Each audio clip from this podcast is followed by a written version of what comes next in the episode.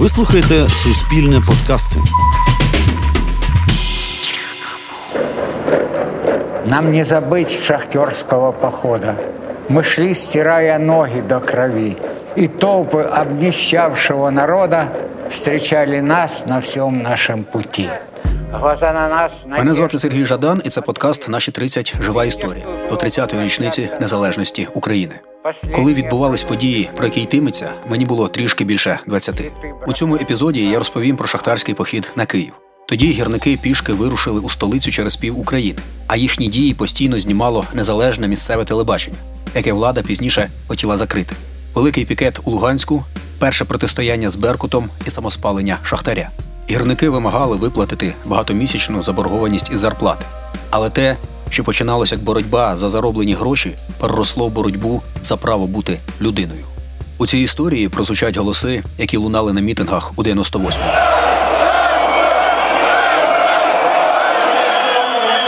Здоровье оставим мы в славном Днепре, но денег добьемся на зло Леониду Кучме. Таких походов, таких протестов профсоюзных не было и, наверное, не будет никогда.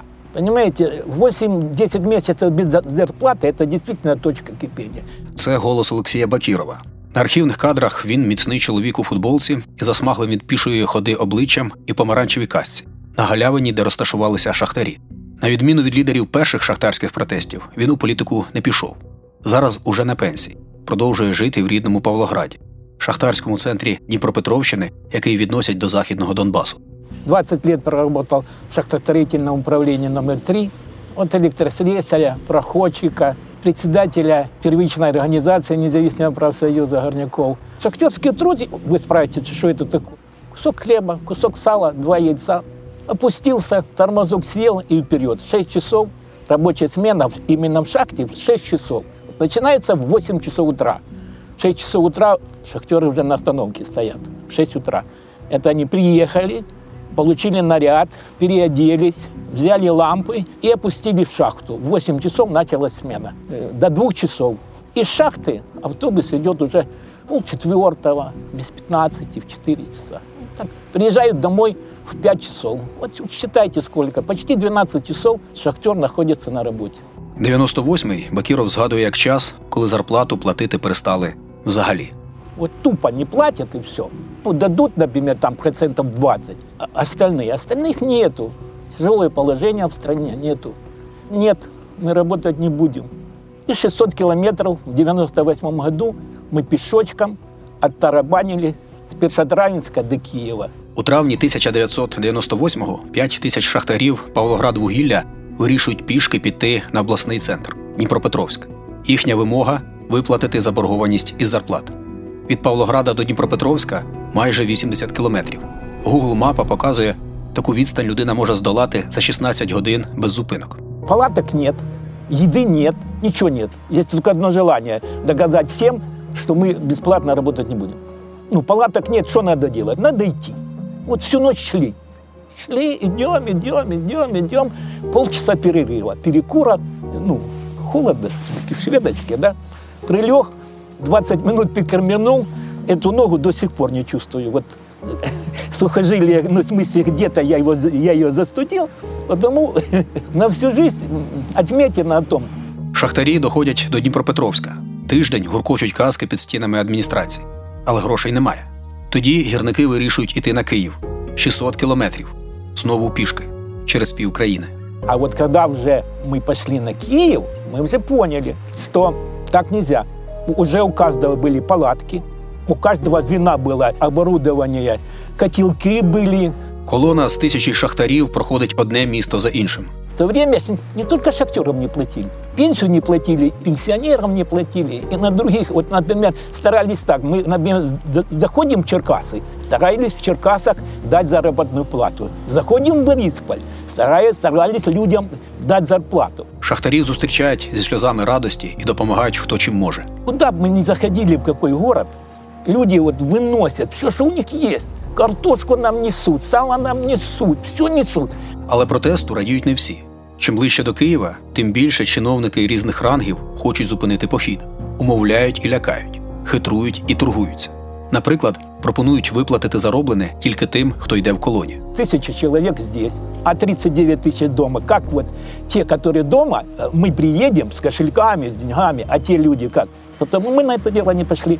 Переживали, конечно, ну а как?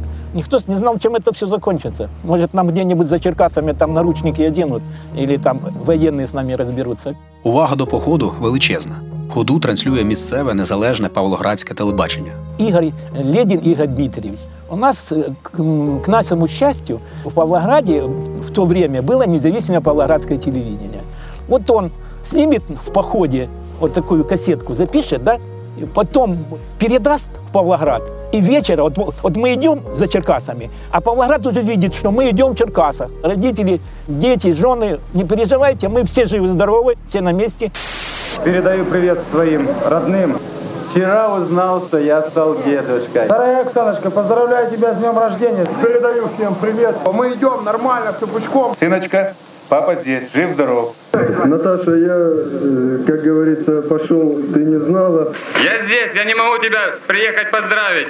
Извини, я тут борюсь за свои права, за твое будущее. Поздравляю тебя. И мы показывали то, что запрещалось показывать государственным каналам. Действительно, государственные каналы о походе шахтеров только начали показывать, когда шахтеры входили уже в Киев. А до этого ни один канал не показывал, как в Днепропетровске протестовали, Один із засновників незалежного павлоградського телебачення Ігор Лєдін, сам шахтар, який став журналістом. Я по профессии горный инженер. Я имею за плечами шахтерский стаж больше 20 лет. Разом із колегами він знімає на відео шахтарський похід і видає ефір. Ці записи для учасників протесту і засіб зв'язку з домом, і спосіб підтримати бойовий настрій, і джерело інформації про події, як у колоні, так і навколо неї. По суті, це тогочасний стрім. Центральні телеканали протести ігнорували, а влада згодом намагалася через суди закрити незалежне павлоградське телебачення. Пізніше Ігор Лєдін напише про той похід книгу. Вот книга одна, самая ценная для меня, как для автора. «Точка кипения». То есть, когда шахтерские забастовки достигли такого пика, что не выдержали уже люди больше и пошли пешком на Киев. А наше независимое павлоградское телевидение показывало это каждый день. Ездили наши операторы в колонну и снимали, как они идут. Устраивались целые демонстрации, где народ встречал шахтеров. И я не выдержал, написал стихи. Я прочитаю сейчас об этом походе. О, Украина, слышишь грохот касок?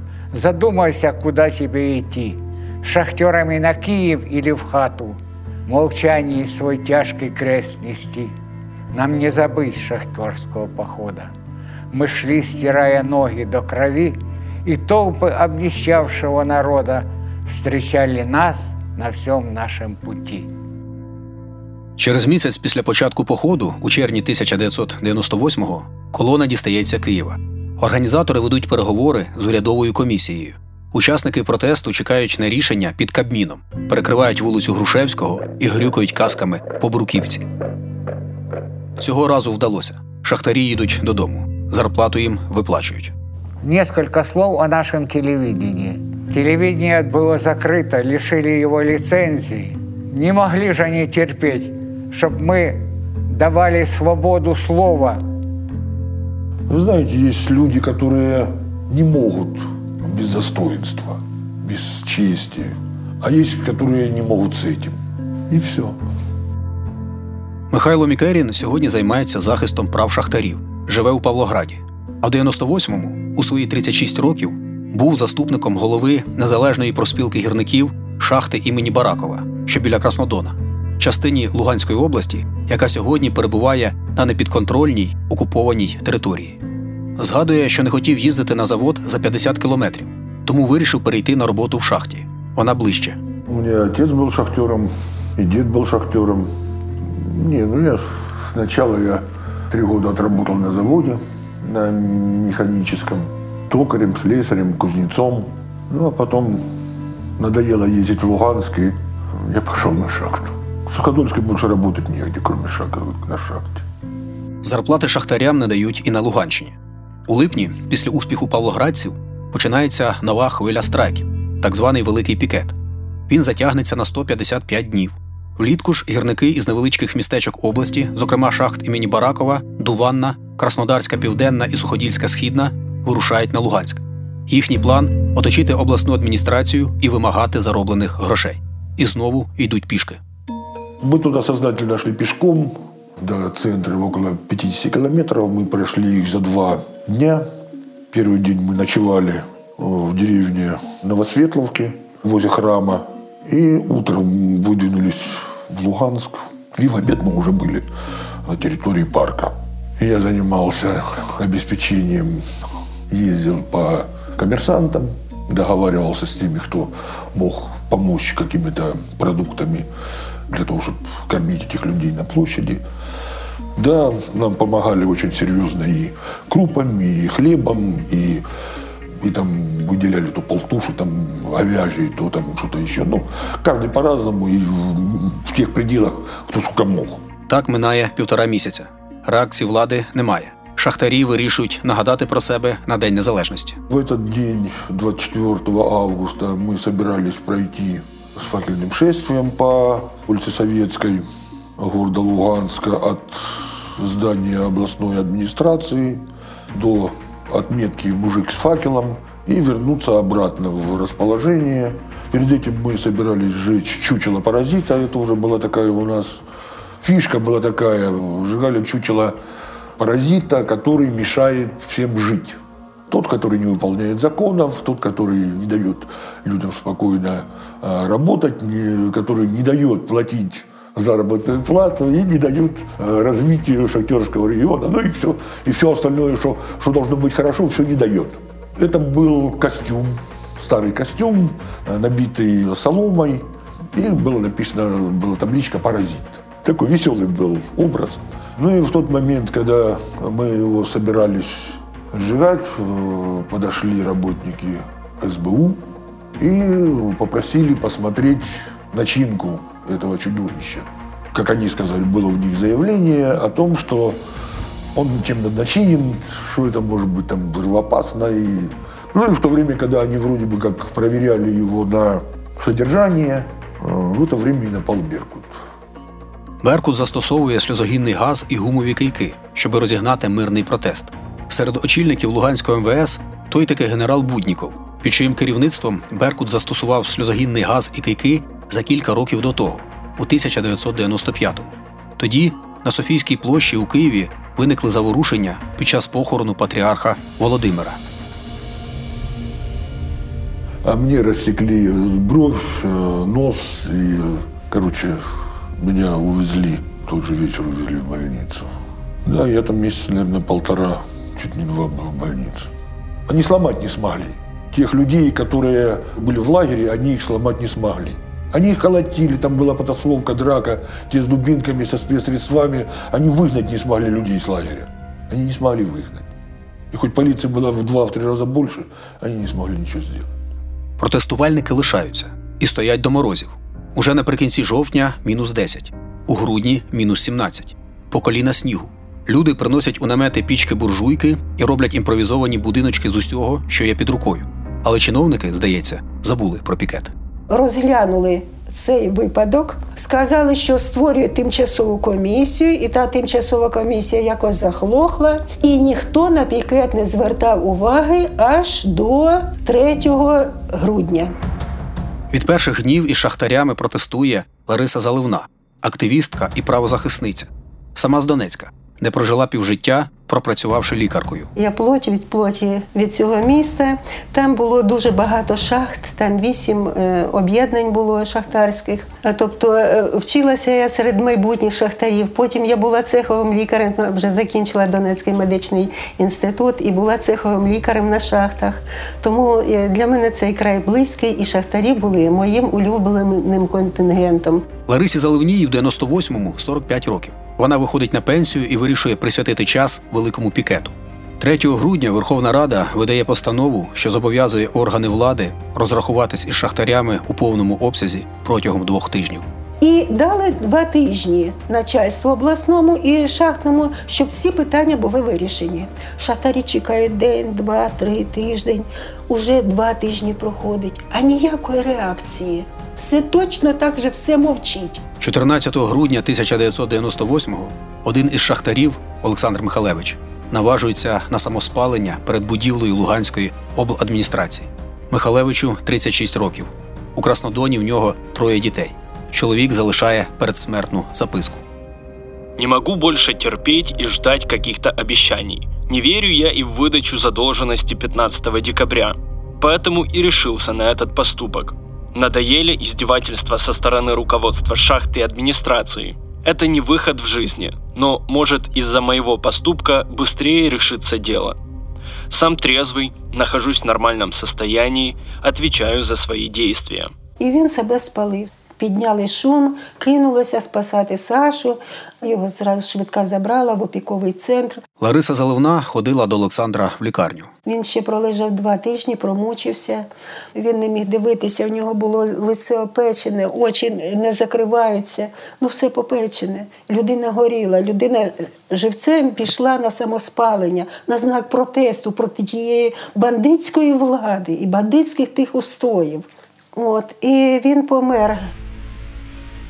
Навіть після самоспалення Олександра Михалевича влада не реагує ніяк, згадує пані Лариса. Тоді терпіння шахтарів і вичерпується. 14-го він себе спалив, 15-те проходить, ніхто не гугу.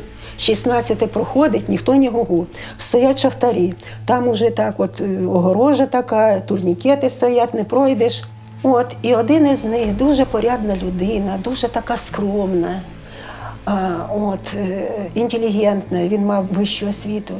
Каже: люди, та скільки ж можна над нами знущатися? Ми ж люди.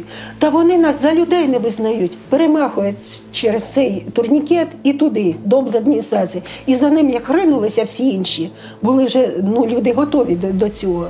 І вони ринулись, і вони все-таки міліція не втримала тих дверей. Ну ці двері треба бачити. Дубові, такі, знаєте, класні, двоярусні. Та там фортеця, на облдержадміністрації. Вони все ламають і вриваються туди.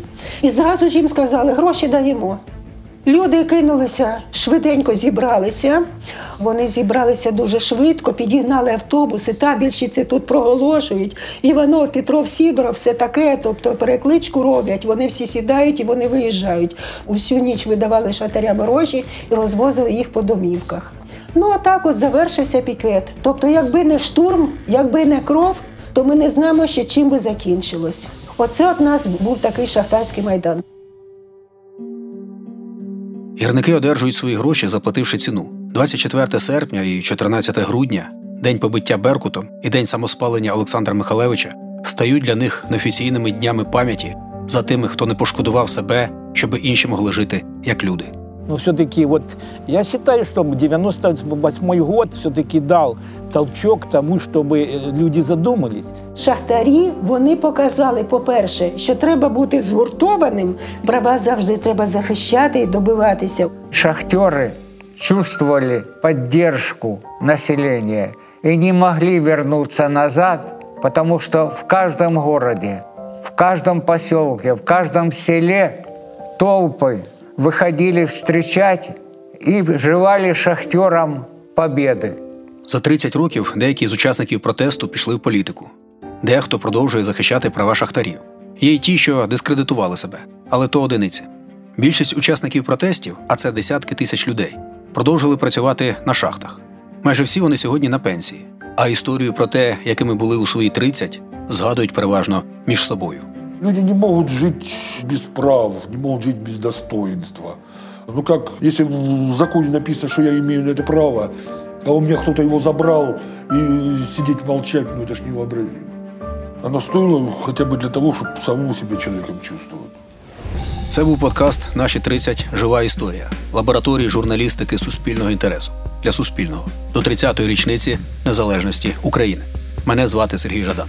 Над подкастом працювали авторка сценарію Оксана Олійник, журналістки Тетяна Столярова, Олександра Чернова, редакторка Анастасія Коріновська, керівниця і головна редакторка проекту Наталя Гуменюк. Щоб не пропустити наші наступні випуски, підписуйтесь на сторінки подкасту у SoundCloud, Google та Apple Podcast. Там таки залишайте коментарі, оцінки та обов'язково розповідайте про нас знайомим. Наступний епізод подкасту Наші 30. Жива історія про повернення кримських татар із депортації додому, про життя без роботи і даху над головою, і землю, на якій кримські татари жили споконвіку та яку так складно було повернути.